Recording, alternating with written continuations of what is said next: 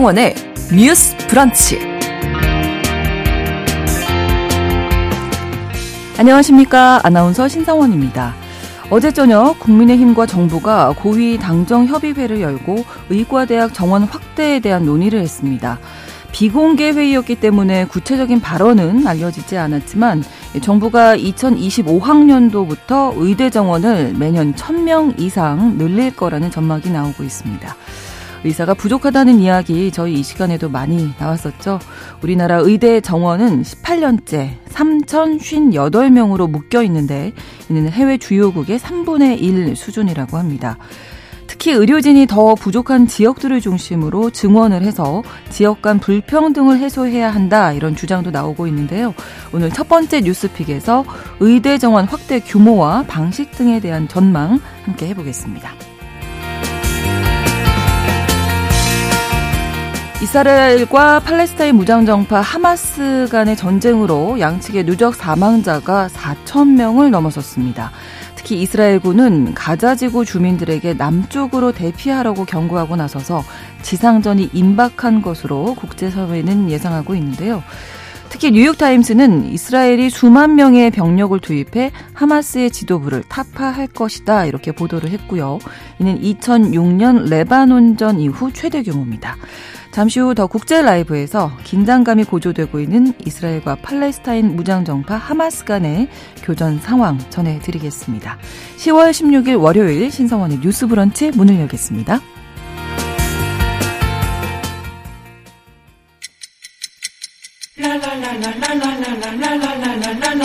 듣고 공감하고 진단합니다. 우리 사회를 바라보는 새로운 시선. 신성원의 뉴스 브런치 뉴스 픽. 뉴스 브런치 청취자 여러분과 함께 소통하며 만들어 갑니다. 실시간으로 유튜브 통해서 보실 수 있고요. 여러분의 의견 기다리고 있습니다. 짧은 문자 50원, 긴 문자 100원이 드는 샵 9730, 우물정 9730번으로 의견 보내주실 수 있고요. 또 라디오와 콩 앱으로도 많이 참여해 주시기 바랍니다. 월요일의 뉴스픽은 이슬기 기자, 조으론 변호사 두 분과 함께하겠습니다. 어서 오세요. 네, 반갑습니다. 네, 오늘 첫 번째 뉴스픽 의대 정원 확대에 대한 이야기 나눠볼 텐데, 자, 일단 어제 비공개 고위 당정 협의회가 있었습니다.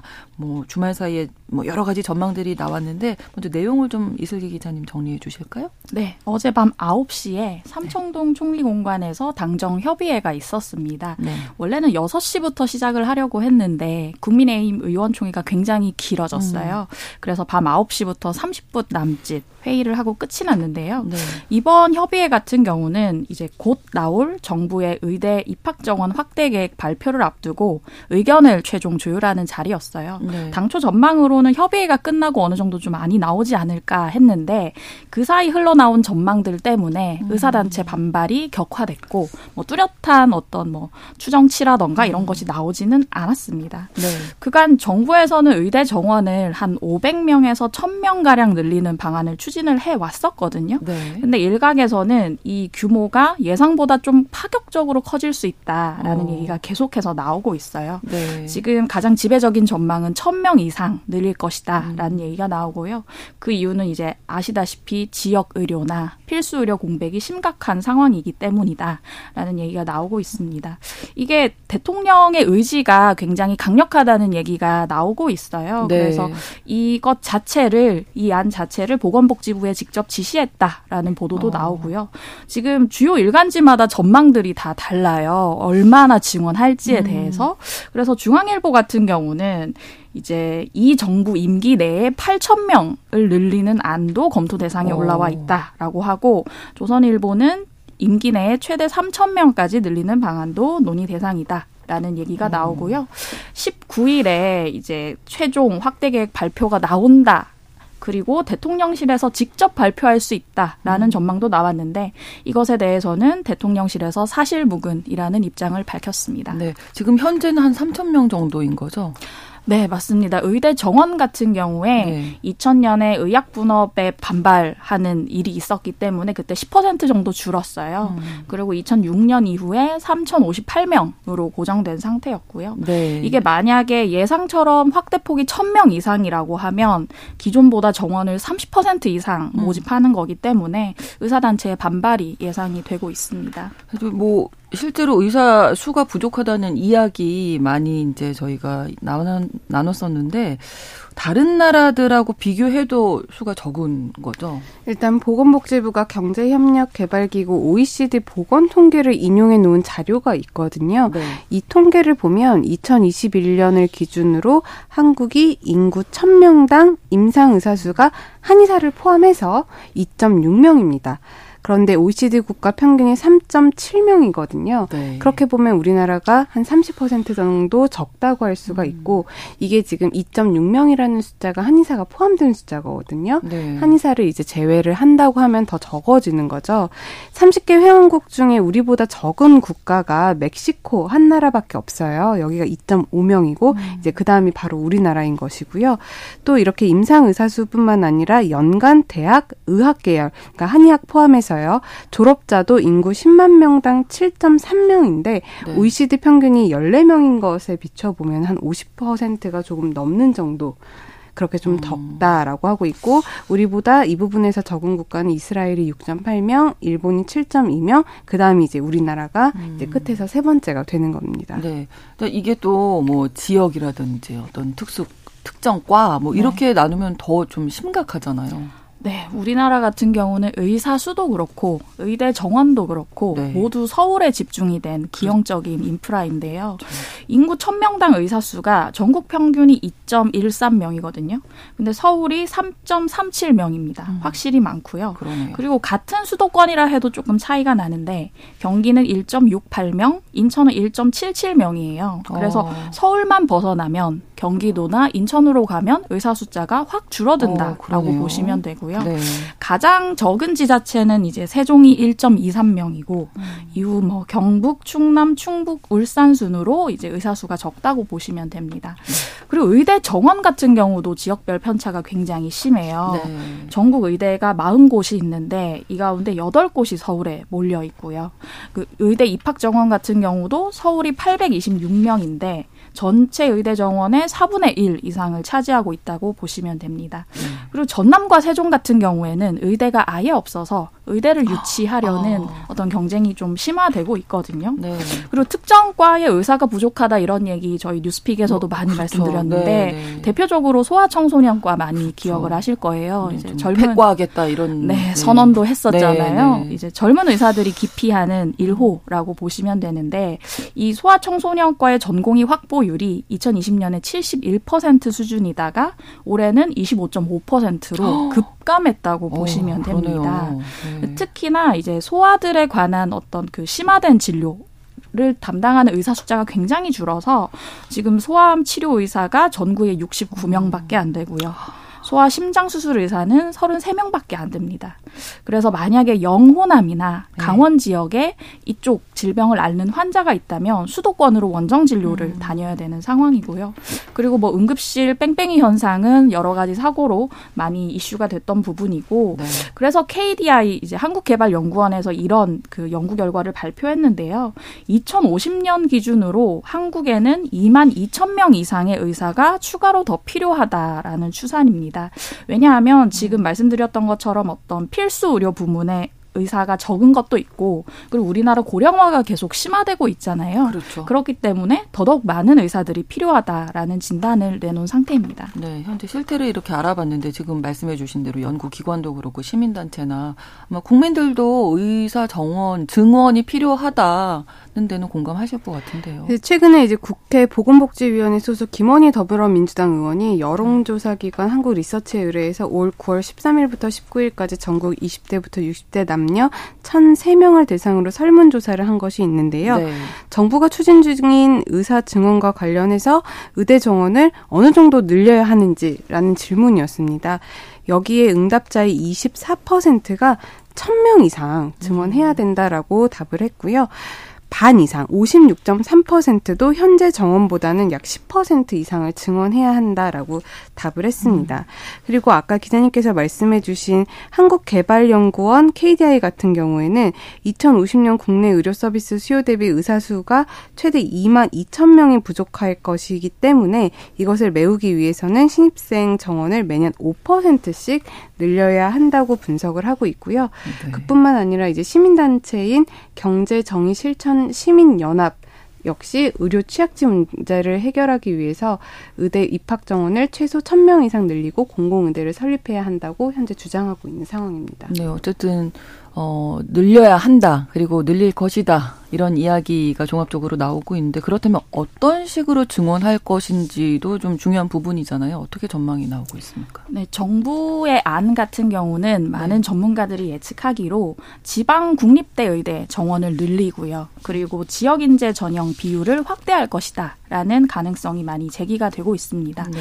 어, 실제로 이제 지방 국립대 의대 정원을 늘린다고 하면 그게 이제 그 지방의 의료 인력이 남아 있을 가능성이 높기 때문에 그렇죠. 의대를 졸업하고 음. 그 지역에서, 지역에서. 의사를 할수 네, 있기 네. 때문에 지금 문제가 되고 있는 그 지력 지역 의료가 공백이 되는 상황을 조금 메꿀 수 있다는 분석이 나오거든요. 네. 그래서 실제로 이제 대한의사협회 의료정책연구소가 작년에 이제 의사의 지역 근무 현황 및 유인 유지 방안 연구 보고서라는 걸 발간을 했어요. 네. 거기 내용을 보면 이제 의사 4,181명을 대상으로 조사를 했더니 지방 광역시에서 의대를 졸업한 의사가 지방에서 근무하는 경우가 60%고요. 음. 지방의 도에서 이제 의대를 졸업한 의사가 지방 지방에 근무하는 경우가 40% 수준이었어요. 네. 아무래도 이제 대학을 그 지역에서 나오면 정주 여건이 좀 갖춰지다 보니까 그렇죠. 의사 생활까지 계속 한다고 보시면 되고 근데 반면 이제 수도권에서 의대를 졸업한 의사 같은 경우는 지방으로 가서 일하는 비율이 13% 수준, 10명 중 1명에 그쳤다라는 얘기가 있습니다. 그리고 또 한 가지는 지역 인재 전형을 확대할 것이다라는 얘기가 나오는데요. 네. 이거는 꼭 의대 아니어도 여러 가지 뭐 전형에서 많이들 들어보셨을 텐데 해당 지역에서 고등학교 1, 2, 3학년을 다 나온 학생만 해당 지역의 의대에 음. 전형을 지원을 할 수 있는 전형이고요. 네. 지금 2024년도 기준으로 이제 이 지역 인재 정원이 한 1,030명 정도 되는데 최근에 조경 보건복지부 장관이 이 전형을 확대하겠다는 의지를 피력하는 언론 인터뷰를 해서 이 부분에 대해서는 조금 확실시 되지 않을까라는 얘기가 나옵니다. 근데 문제는 이제 야당이나 시민단체에서 계속해서 주장을 해왔 던 했던 것은 이것에 더해서 지역 의사제나 네. 공공의대 설립을 해야 한다는 부분이었어요. 이제 많이들 들어보셨을 텐데 지역 의사제 같은 경우는 네. 이제 기존 의대에 지역 의사 선발 전형이라는 걸 따로 만들어서 학생을 선발합니다. 음. 그리고 국가가 장학금을 지원을 합니다. 네. 그래서 이 학생들 같은 경우는 지역 의료 시설에서 의무적으로 복무해야 하는 기간을 10년으로 정하는 거예요. 네. 그렇게 해서 이제 다른 지역으로 가지 못하고 지역 의료에 도움이 되게끔 하는 시스템인데 음. 이 부분에 대해서는 의사협회가 반대를 하는 것이 이게 직업 선택의 자유라는 것이 있다. 의대를 나오고 나서도 의사가 안 하고 싶을 수도 있는 것이고 네, 네. 그리고 다른 지역으로 이동해서 일할 권리라는 것이 있는 것인데 이동권 침해가 될수 음. 있다라고 얘기를 하고 있고 또 공공의대 같은 경우는 지금 전남에 의대가 없다고 말씀을 드렸는데 네네. 네. 그런 부분에 확충하는 방안을 얘기를 하는데 이것에 대해서도 이제 공공의대 같은 경우도 이제 지역에서 10년간 의무 복무하고 이런 규정을 좀 두고 싶은 부분들이 있는데 비슷한 맥락에서 지금 이제 의사 단체들이 반발을 음. 하고 있는 상황입니다. 네, 조으론 변호사님. 네, 잘 말씀을 들었는데요. 근데 이런 여러 가지 지금 방안들이 논의가 되고 있고 언론을 통해서 이제 나오고 있는데 네. 사실 여기에 더해서 우리가 근본적으로 집중을 해서 살펴봐야 되는 것들이 지금 가장 중요한 게 어떤 과가 지금 폐가가 될 위기에 놓여 있고 네. 그리고 어떤 지역에서는 의사들이 음. 가지를 않는 거죠. 그렇죠. 이런 문제가 지금 제일 심각하기 때문에 단순히 의대 정원을 늘리고 음. 이러는 것보다도 이런 어떤 지역 간의 의료 인프라 불균형이라든지 기피하는 과에 대해서 이 문제를 어떻게 잡을지도 같이 가야 될 것이 라고 생각을 하고 네. 또 더욱 좀 중요한 것이 지금 거의 20년 가까이 의대 정원 숫자가 묶여 있는 상황이잖아요. 네. 그렇기 때문에 이번에 이거 문턱을 넘기 위해서는 사실 의료계의 반발을 정부가 어떻게 이것을 뚫고 그렇죠. 나갈 수 있을 것인지 음. 사회적 합의를 어떻게 도출해 나갈 수 있을 것인지 그런 문제도 굉장히 중요하게 보고 있습니다. 네. 사실 지난 2020년에도 파업을 한 바가 있기 때문에 이제 구체적으로 증원 추진한다는 어떤 계획이 나오게 되면 분명히 반발이 예상이 되잖아요. 네. 네. 뭐 지난 주말서부터 계속 전망치가 네. 나오면서 의사협회 회장의 이제 명의로 언론 인터뷰들이 나오기 시작했어요. 네. 이제 의사단체에서 나오는 얘기는 간호법 때보다도 지금 반대 기류, 분노 기류가 세다라는 어. 얘기가 나오고 있거든요. 네. 그래서 실제로 이제 오늘 전국 의사대표자 회의를 긴급 소집을 했습니다. 네. 그래서 이제 내일 모이기로 했는데요. 음.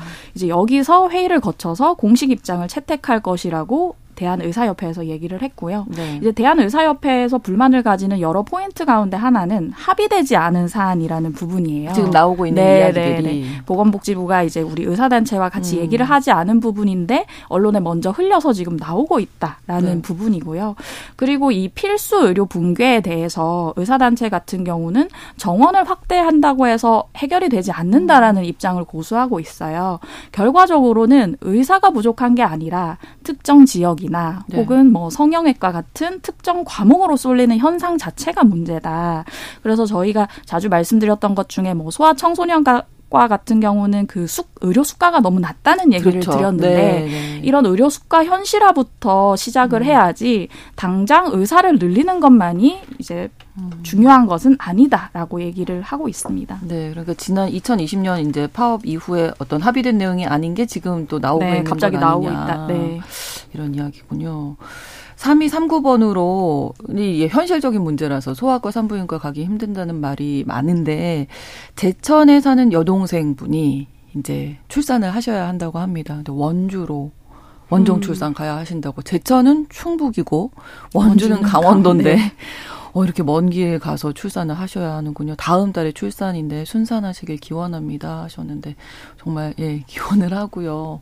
좀 이런 게 현실이잖아요. 사실 지역에서는 이게 불균형을 보여주는 건데 이런 문제를 또 보고 있으면 빨리 의대 정원하는 게 답이 아닌가 뭐 이런 생각도 드는데 의사들의 입장은 또 다른 것이고 그렇습니다. 의사 부족하다는 이야기 워낙 오래돼서 이게 증원 뭐 강력한 의지가 있는 것 같기는 한데 실현이 가능할지 두 분 어떻게 보시는지. 일단 현행 법상으로 네. 이제 고등교육법에 이제 의대 관련 정원이 나와 있어요. 네, 네. 그리고 그 시행령의 의료인 양성과 관련된 대학 정원을 뭐 협의해야 된다 이런 내용보다는 복지부랑 교육부가 협의해서 정하도록 되어 있거든요.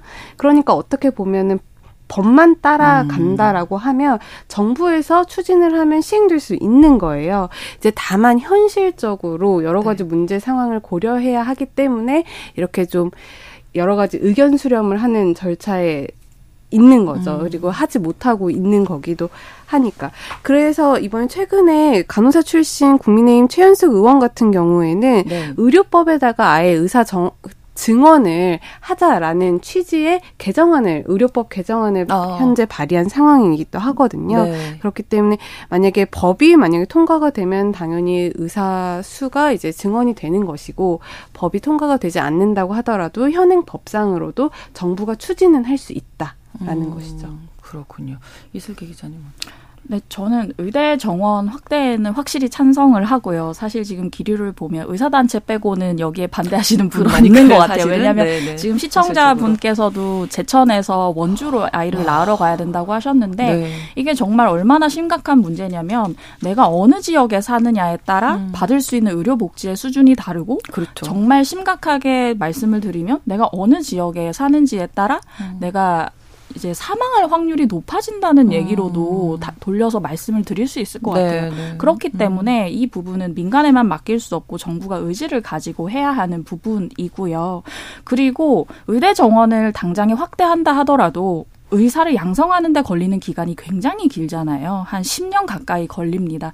그래서 저희가 아까 이제 KDI 연구 결과로 2050년까지 2만여 명 이상의 의사가 더 필요하다고 말씀드렸는데 네. 우리나라 고령화 추세를 감안했을 때 의대 정원은 사실 더 빨리 늘렸어야지 네. 지금 늘려도 조금 시기가 음, 늦었다라는 생각이 오히려? 들거든요. 네. 그렇다고 한다면 더 빨리 해야 하고요.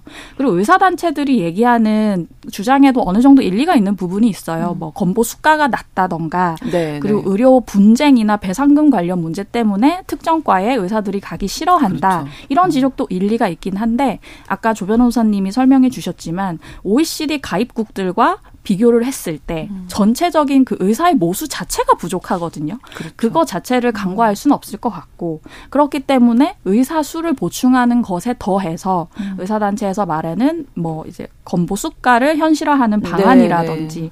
그리고 그 의사들을 특정 지역에 묶어둘 수 있는 방안까지 같이 강구를 하는 것이 저는 맞다는 생각이 듭니다. 증원과 더불어서 의료 관련 제도도 좀 이참에 네. 정비를 의료 체계 같은 거. 것들은 네. 어떤 뭐 극소수의 직업군 에만 한정되는 게 아니라 네. 국민 전반의 일상과 생명과 그럼요. 안전에 관련한 것이잖아요. 그렇기 때문에 여러 가지 기류를 우리가 거스를 수는 없겠죠. 하지만 이 의사 정원 증대로 인해서 또 사회적 부작용도 나올 수가 있거든요. 음. 여러 가지 수가 문제라든지 의, 사회적인 의료 비용이 증가할 수 있는 부담 이런 음. 것들이 나올 수가 있고 나아가서는 또 이게 관리 감독이 제대로 잘 안 될 수도 있어요. 음. 그렇기 때문에 이런 문제 그리고 부작용이 충분히 예상되는 가운데 진행을 한다면 이러한 부작용을 어떻게 최소화할 수 있는지 그런 부분도 함께 고민을 해야 된다고 생각을 합니다. 네, 네. 한 가지 더 말씀. 말씀을 네, 드리고 네. 싶은데 지금 얘기가 나오는 게 2025학년도부터 의대 증원이 될 거다라는 거거든요. 네, 그렇다고 네, 하면 지금 고2인 학생들이, 학생들이, 적용을 받는 건데요. 네, 네. 이 발표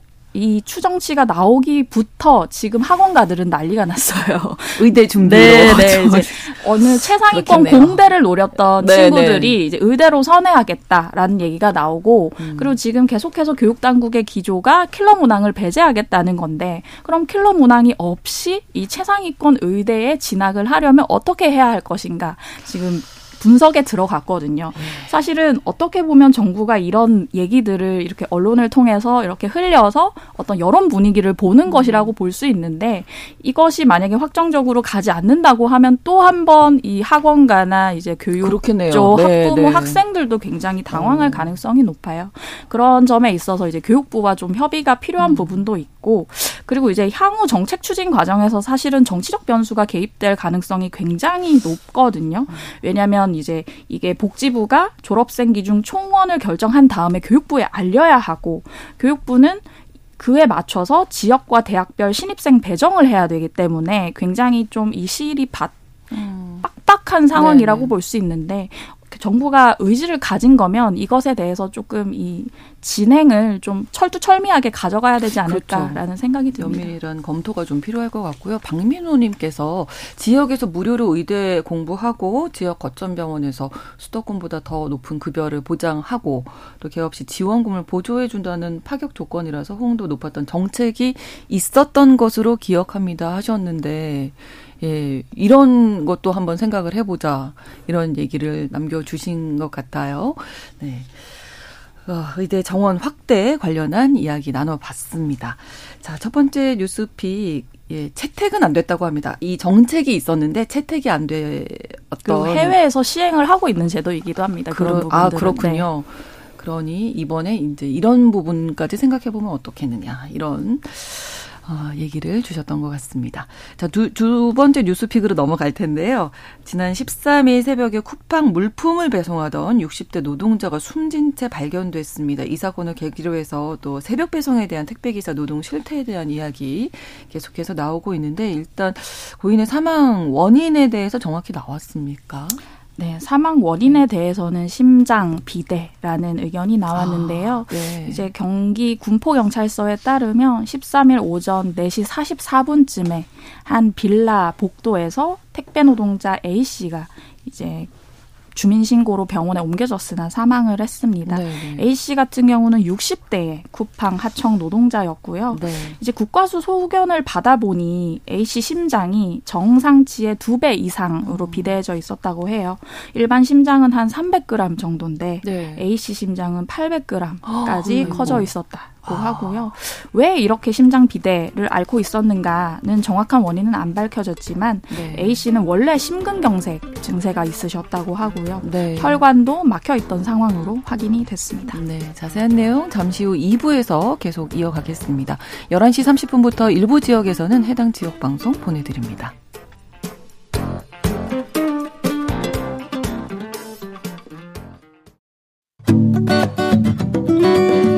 여러분은 지금 KBS 1라디오 신성원의 뉴스 브런치를 함께하고 계십니다. 북한에서 새벽 배송하던 노동자 한 분이 이제 어, 사망을 했고 국과수로부터 심장 비대라는 소견을 받은 것으로 알려졌는데 일단은 이 심근경색을 앓고 있으셨다고 하는데 이 질병이 노동 강도가 무리해서 영향을 준 건지 뭐 이런 것들 또 조사를 통해서 밝혀져야 되겠죠. 네, 조사를 통해서 이제 밝힐 수가 있는 부분이고 네. 실제로 이제 우리가 산재 신청을 하게 되면 네. 이제 사업장 소재지 근로복지공단에서 이런 조사들을 진행을 하게 됩니다. 그러면 이분 같은 경우는 이제 사망하셨으니까 이제 유족들이 유족급여를 청구를 하게 되면 네. 이 부분에 대한 조사가 이루어질 텐데요. 특히 뇌혈관 질병이라든지 심장 질병 같은 경우에는 이제 청구를 하게 되면 질병명이라든지 발병 시기를 확인을 하게 되고 그 다음에 재해가 어떻게 발생을 했는지 그 경위를 확인을 하게 됩니다. 네. 그리고 이제 업무상 부담이 어떤 것인지 이제 확인을 하게 되는데 세 가지로 좀 나눠서 음. 살펴보게 되는데요. 네. 첫 번째가 이제 돌발적인 사건이었는가, 네. 그러니까 급격한 업무 환경 변화로 인해서 이런 사고가 일어난 것인지를 보고 아니면 보면은 두 번째 카테고리는 이제 단기간 동안 어떤 업무상 음. 부담이 있었나 이거를 보게 됩니다. 그리고 세 번째가 이제 만성적으로 과중한 업무가 있었는지 이런 음. 것들을 좀 분류를 해서 보게 되고 네. 그렇게 되면은 이제 업무상 질병 판정 위원회에서 심의를 한 다음에 이제 처분 결과가 내려지는 건데요.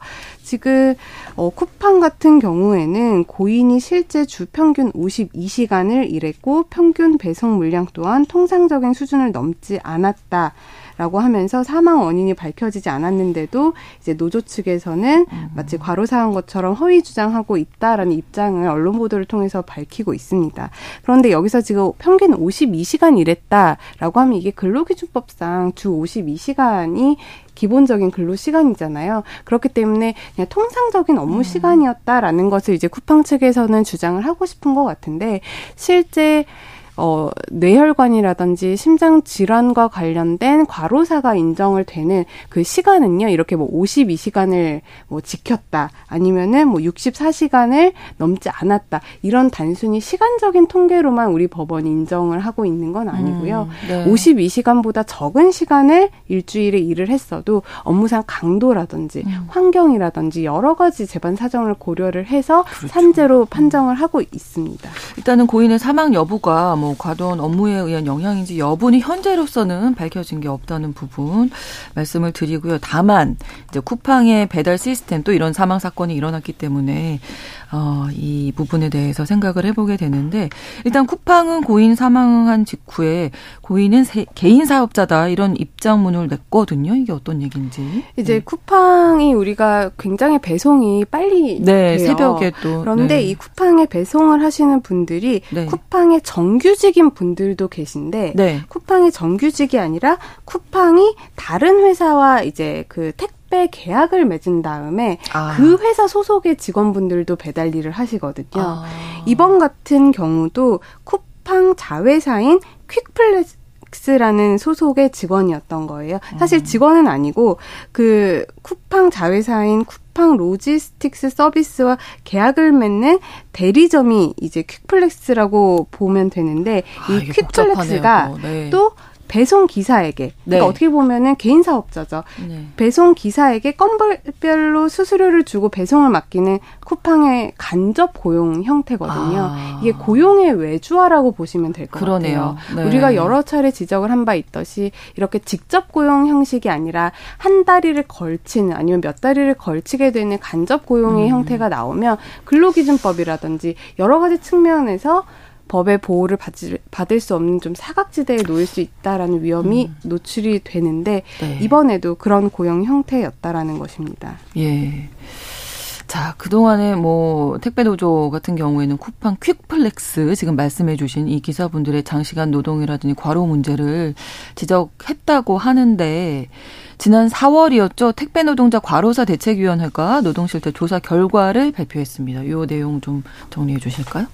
네, 음. 지난 4월에 이제 쿠팡 로지스틱스 서비스 노동실태 조사 결과가 발표가 음, 됐는데요. 음, 네. 이 조사 같은 경우는 노동사회연구소에서 지난 4월 1일부터 12일까지 1000명의 퀵플렉스 노동자를 대상으로 온라인으로 설문조사를 실시했습니다. 네. 내용을 보면 쿠팡 퀵플렉스 노동자들은 하루 평균 300, 한 314건의 배달을 하고요. 네.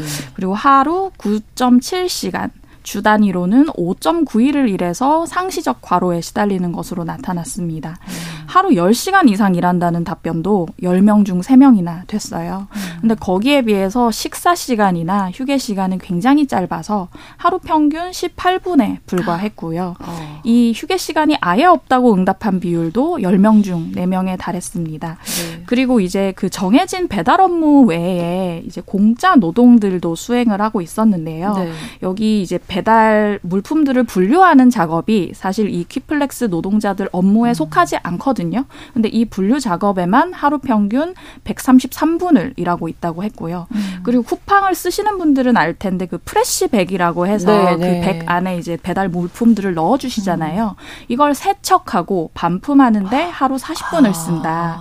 그래서 이렇게 정해진 업무 외의 노동을 하루 2시간 53분 하고 있다라는 얘기를 했습니다. 네, 여기에 클렌징 제도라가 제도가 네. 있다면서 클렌징 뭘 클렌징 한다는 거예요? 네, 클렌징 제도라고 하면 이제 여성분들을 화장 네, 관련 화장, 화장 지우는. 지우는 제도라고 생각하실 텐데 네.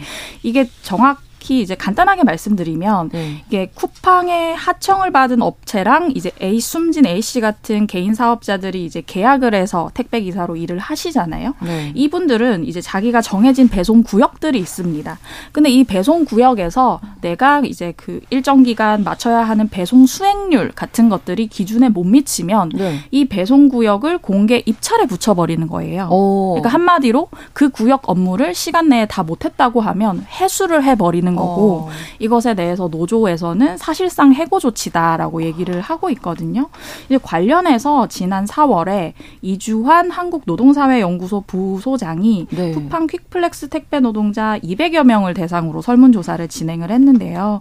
이 절반 이상의 노동자가 이 클렌징이라는 쿠팡의 제도 때문에 언제 내가 아. 해고될지 모른다라는 불안감에 시달린다는 얘기를 했고요. 네. 그러다 보니까 이 클렌징을 두려워하는 노동자일수록 더욱 일하게 되는 거예요. 노동 시간도 더 길어지고 그렇죠. 네, 이동 거리도 더 길어지고 네. 배송 건수도 더 많이 하려는 행동들이 나타나서 이제 설문조사 참가자 10명 중 4명이 실제로 이 클렌징을 본인이 당했거나 혹은 동료가 당하는 걸 직접 목격한 어. 적이 있다고 했고 227명 가운데 157명 절반을 훨씬 상회하는 인원이 이런 이 배송 구역이나 배송 단가 변경 같은 계약 조건 변경을 요청받은 적이 있다. 그래서 내가 수용을 한 경험이 있다라는 이제 걱정을 토로한 바가 있습니다. 그러면 이 클렌징 제도라는 게 지금 있다고 하는데 법적으로 가능한 건가요? 이게 좀 괜찮나요? 법적으로 위반, 그러니까 위법 사항일 소지가 다분한 게 있는데요. 어. 일단 생활 물류 서비스 발전법이라고 해서 생활 물류법이라고 부르는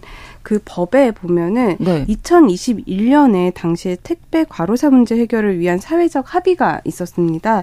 따라서 이제 택배 기사분들에게 이제 대리점과의 계약 관계에서 일정 구역이라든지 이걸 좀 명확히 해서 택배 기사분들이 예측을 할 수 있고 음. 그렇게 되면 자기의 일할 수 있는 그런 시간과 이런 거를 계획할 수 있으니까 그렇죠. 그런 부분을 좀 명시를 해라라는 규정도 들어가 있고 네. 또 대리점과의 어떤 본사와의 계약에 있어서 6년 동안은 좀 계약 갱신 청구권을 좀 보장받도록 하는 그런 규정들이 음. 들어가 있었거든요. 네. 당시에 많이 이런 택배 회사들이 문제가 됐었기 때문에 사회적 합의로 이런 규정들이 법을 개정을 하면서 들어가 있는 것입니다. 네. 그런데 방금 말씀해주신 그 이런 클렌징 제도가 이런 법들에 좀 위반되는 거예요. 왜냐하면은 일정한 담당 구역을 법에서는 정하라라고 했는데 실제로 그 쿠팡 로지스틱스 회사와의 계약서를 보면 일정 구역이 좀 명시가 좀 불분명해요. 음. 어떤 구역 전체 이렇게 좀 모호하게 있다 보니까 네. 일정 구역이라는 것을 택배 기사분들이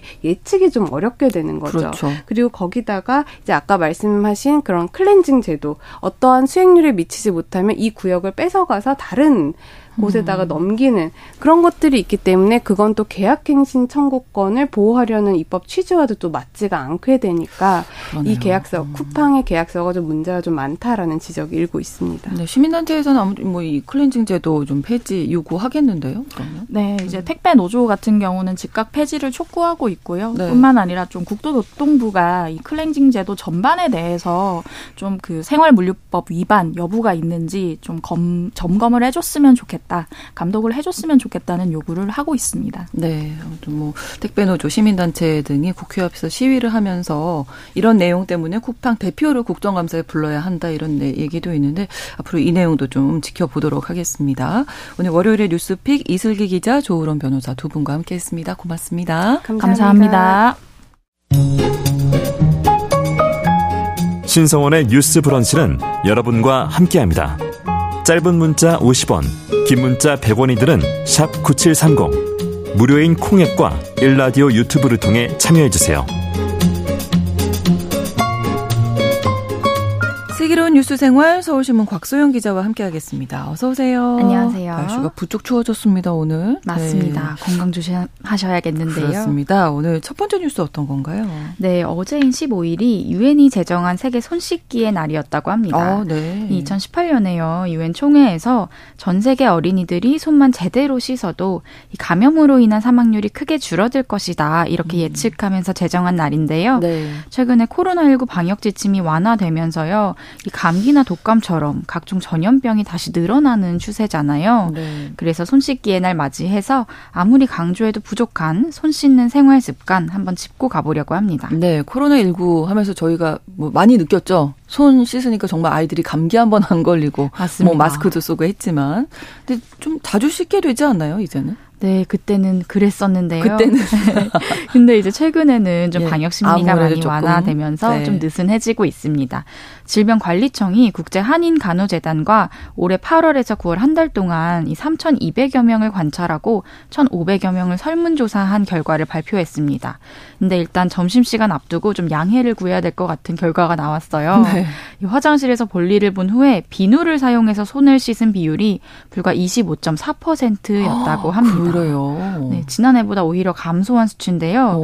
그 중에서도 30초 이상 꼼꼼하게 손을 씻은 사람은 11.2%였습니다. 그러니까 10명 중에 1명만 제대로 음. 손을 씻었다는 겁니다. 이게 너무 적은데요? 다들 맞습니다. 씻고 나오시는 줄 알았더니 아니었어요? 맞습니다. 그런데 비누는 고사하고요. 네. 이 물로도 아예 손을 씻지 않고 볼일 본손 그대로 밖에 나간 사람이 28.9%나 됐습니다. 아. 이 성별별로 좀 나눠보면요. 네. 여성은 20.4%였고 남성은 37.5%에 달해서 남성이 거의 두 배 가깝게 높았습니다. 연령대가 높아질수록 손을 씻지 않는 비율도 같이 높아졌는데요. 20, 30대는 23.3%였는데 40, 50대에서 28.4%, 60세 이상에서는 36.6%까지 까지 아, 치솟았습니다. 그렇군요. 그 이유를 좀 물어봤더니요. 네. 귀찮아서 안 씻었다가 38.8%로 가장 많았고요. 네. 이 바빠서 습관이 안 돼서 이런 응답도 좀 뒤를 이었습니다. 또 물로만 손을 씻은 이유는 손이 심하게 더럽지 않은 것 같아서라는 응답이 가장 많았습니다. 아닙니다. 더럽습니다. 지금 손 더러운 손입니다. 사실 손만 비누로 제대로 씻어도 네. 이 감염병의 70% 이상은 예방할 수 있다 이런 연구 네. 결과도 있거든요. 그만큼 사실 손 씻기가 가장 쉽고 빠르게 건강해지는 맞아요. 방법인데요. 이 내 건강도 내 건강 이지만 타인의 건강을 위해서도 손잘 씻어 주셔야 합니다. 네, 제대로 손 씻는 법 이 기회에 한번 다시 알려주실까요? 네, 일단 비누로 보통 씻으실 때 네. 손바닥과 손등까지만 씻으시는 분들이 많다고 해요. 네. 그래서 손가락 사이나 이 손톱이 잘 안 닦인다고 하는데요. 이 손깍지를 껴서 손가락 사이를 닦아주시고요. 음. 노래 부를 때 이제 양손을 맞잡는 합창 아, 동작이 아, 네. 있잖아요. 그 상태로 손바닥을 손 손가락을 손바닥에 비벼주시고 음. 이 엄지 손가락도 한 주씩 돌려주면서 닦아줍니다. 음. 마지막으로 손톱 밑까지 총 30초 동안 열심히 비벼주시면 끝입니다. 이게 어떤 선생님이 의사 선생님이 알려주신 게 Happy Birthday to You 이 노래 있잖아요. 생일 축하 노래. 네네. 네. 이걸 두 번 부르면 30초 된대요. 아 정말 그러니까 간편하게. 그, 예 노래 부르시면서 네. 손 열심히 좀 닦으셔야 되겠습니다. 깜짝. 놀랐네요 오늘 이 조사 결과에. 자 다음 소식도 알려주실까요? 네, 이제 아까 말씀해 주셨다시피 이제 완연하게 가을 날씨잖아요. 음, 네. 이제 단풍 구경할 겸 등산 가시는 분들이 좀 많아지셨을 아, 것 그렇죠. 같아요. 네. 네, 덩달아서 산악 사고도 급증하고 있다고 합니다. 지난 3년 동안 소방청이 집계한 전국 산악 사고 구조 건수만 3만 3,022건에 달했습니다. 이 중에서 아. 4분의 1 이상이요. 9월에서 10월, 특히 이 10월에 발생을 했다고 하는데요. 네. 이 소방 헬기가 떠야 할 정도로 중증 이런 사고들도 2,903건이나 발생을 했습니다. 이 중에서 35%가 9월에서 11월 사이, 그러니까 지금이 단풍철에 집중이 그렇죠. 됐습니다. 예, 아마 산 많이들 가실 거고 이제 초보 뭐 등린이 산린이 뭐 이렇게도 맞습니다. 많이 얘기를 하는데 어떤 사고가 가장 많았을까요? 네, 압도적으로 많은 게 조난 사고와 실족 추락 사고였습니다. 아. 이 조난 사고가 3년간 8,825건이 아. 나서 이제 1위였고요. 네. 실족 추락 사고도 8,338건으로 그 아우, 뒤를 많네요. 이었습니다. 네. 근데 이 서울시에서 빅데이터로 산악 사고를 분석을 했다고 하는데요. 음. 이 연령별로 사고 유형이 조금 달랐다고 해요. 네. 20대의 경우에는 조난 사고가 가장 많았고요. 50대는 실족과 추락 사고가 많았습니다. 네. 이 공통점이 자기 체력을 너무 과신을 해서 무리해서 등산을 하다가 음. 20대는 잘못된 길로 빠지거나요. 이 50대는 힘이 빠져서 발생하는 유형의 사고 친구들이었습니다. 네, 어떻게 안전하게 산에 오르실 수 있는지 끝으로. 네. 네. 먼저 등산 전에 기상 정보 필수적으로 확인하셔야 되고요. 그렇죠. 혼자보다는 둘이 단체로 등산하는 게 더 안전합니다. 네. 그리고 산은 그 나무가 우거지기 때문에 오후 4, 5시만 돼도 금세 어두워집니다. 그럼요. 그래서 네. 일찍 산행을 시작하시고 일찍 해지기 전에 하산하시는 게 좋습니다. 네. 요새 또 온도, 온도차가 크니까요. 가벼운 겉옷도 준비를 하시는 게 좋습니다. 사고에 대비해서요 등산로마다 산악 위치 표지판이 중간중간 설치가 돼 있어요. 네. 이 표지판이랑 주변 지형물을 수시로 좀 확인하면서 등산을 하셔서 혹시나 사고가 날 경우에 이제 즉시 119에 신고를 할 수 있도록 대비를 하시는 게 좋겠습니다. 당연하지만요 지정된 등산로를 벗어난 산행, 음주 산행은 절대로 하시면 안 됩니다. 그렇습니다. 슬기로운 뉴스 생활 오늘도 서울신문 곽소영 기자와 함께했습니다. 고맙습니다. 감사합니다.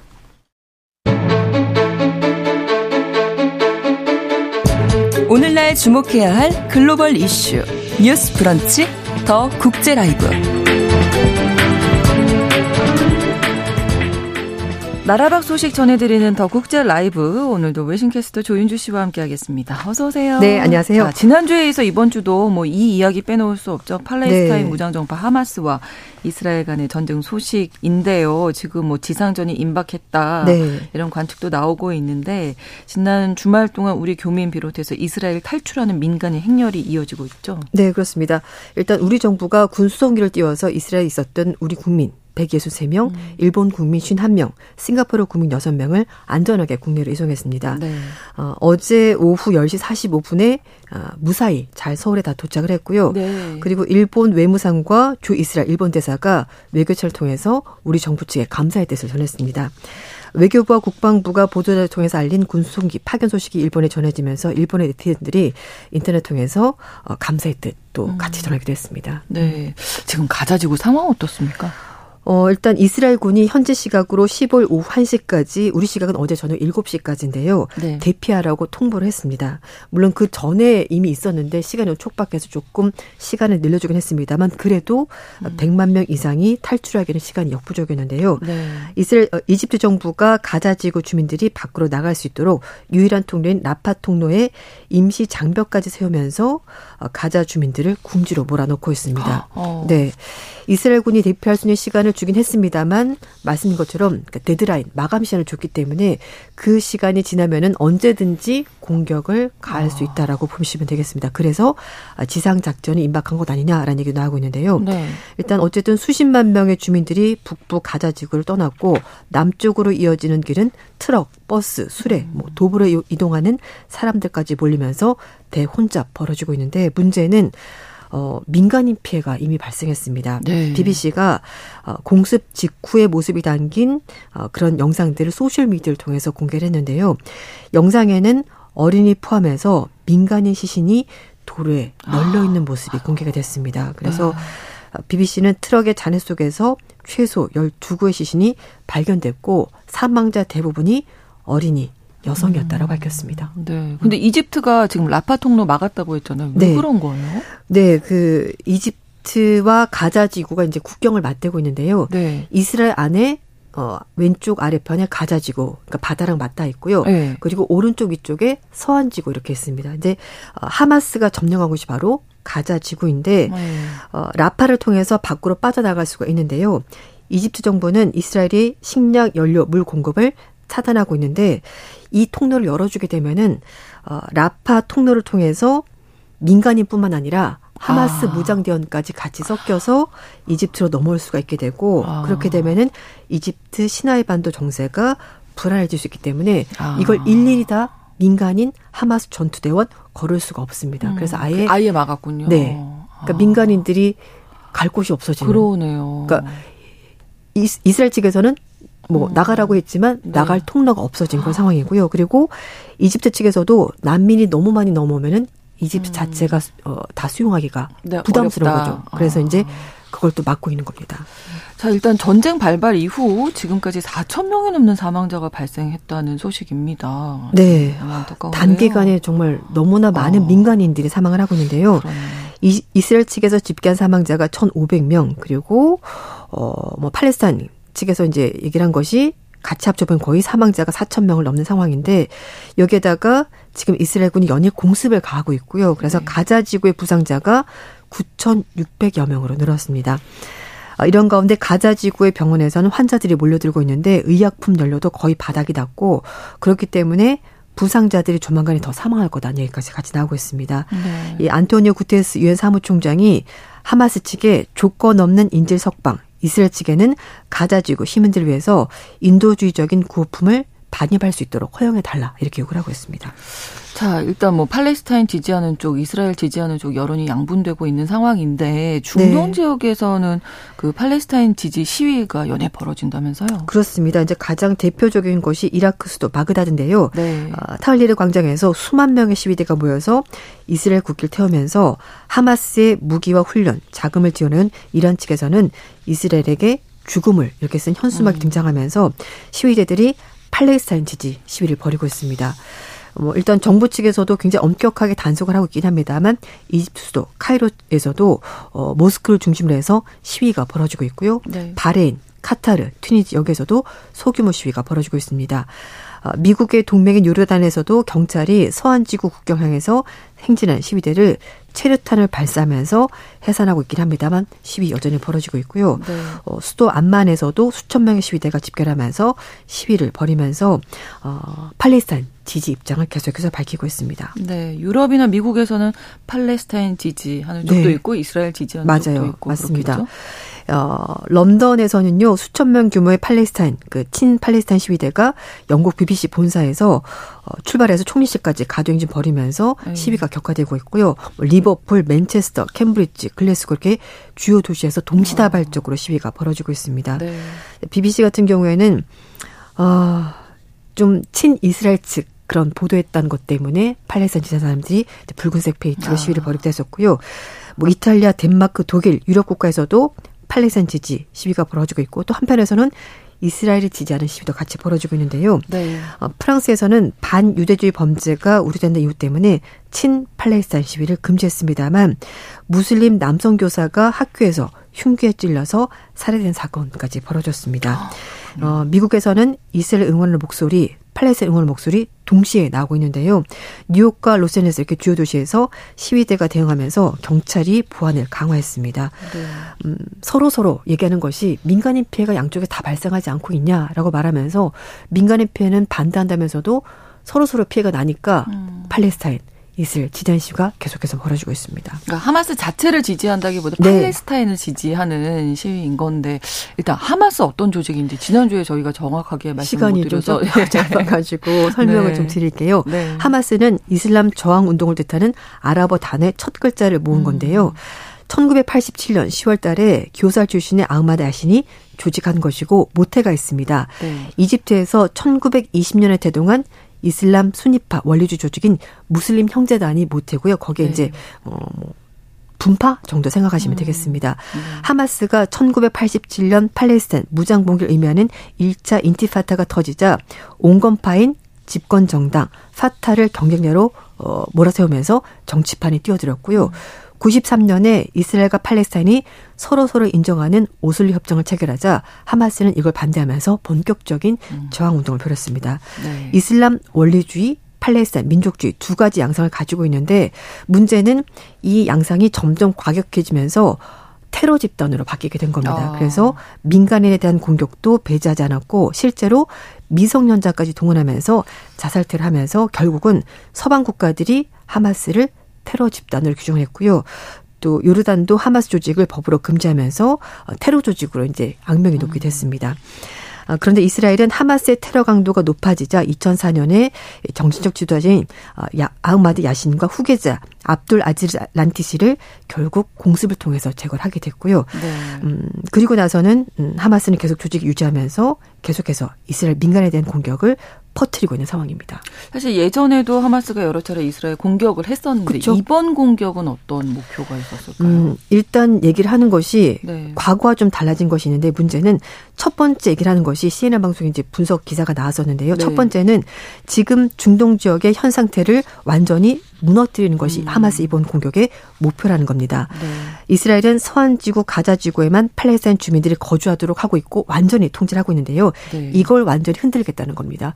이렇게 너무 세월이 오래 가다 보니까 팔레스타인이 독립국가를 건설하는 것은 현재로서는 완전히 요원한 일이 됐고요. 음. 그리고 팔레스타인 문제를 그래서 다시 국내에서 국제에서 어젠다로 상정하겠다는 것이 하마스의 이제 목표인 거죠. 사람들의 네. 주목을 다시 한번 끌겠다라는 겁니다. 네. 중동 연구소의 한 관계자는 결국은 사우디와 이스라엘이 외교 관계를 수립하면서 팔레스타인 자체 문제가 사라지게 됐고 그래서 이걸 다시 한 번 더 시선을 끌기 위해서 하마스가 이번에 공격을 한 것으로 보인다라고 밝혔고요. 네. 또 하나 말씀인 것처럼 이스라엘과 사우디가 외교 관계를 수립하게 되면 다른 아랍권 국가들도 차례대로 이스라엘과 외교 관계를 수립하게 될 것이고 네. 그렇게 되면 이스라엘은 중동에서 합법적인 나라가 되는 거죠. 이거는 절대 용납할 수가 없다는 아. 겁니다. 그래서 판을 흔들기 위해서 음. 이번에 공격을 감행했다는 분석입니다. 네, 외신 캐스트 조윤주 씨의 분석으로 함께했습니다. 오늘 고맙습니다. 네, 감사합니다. 뉴스 브런치 내일 다시 오겠습니다. 고맙습니다.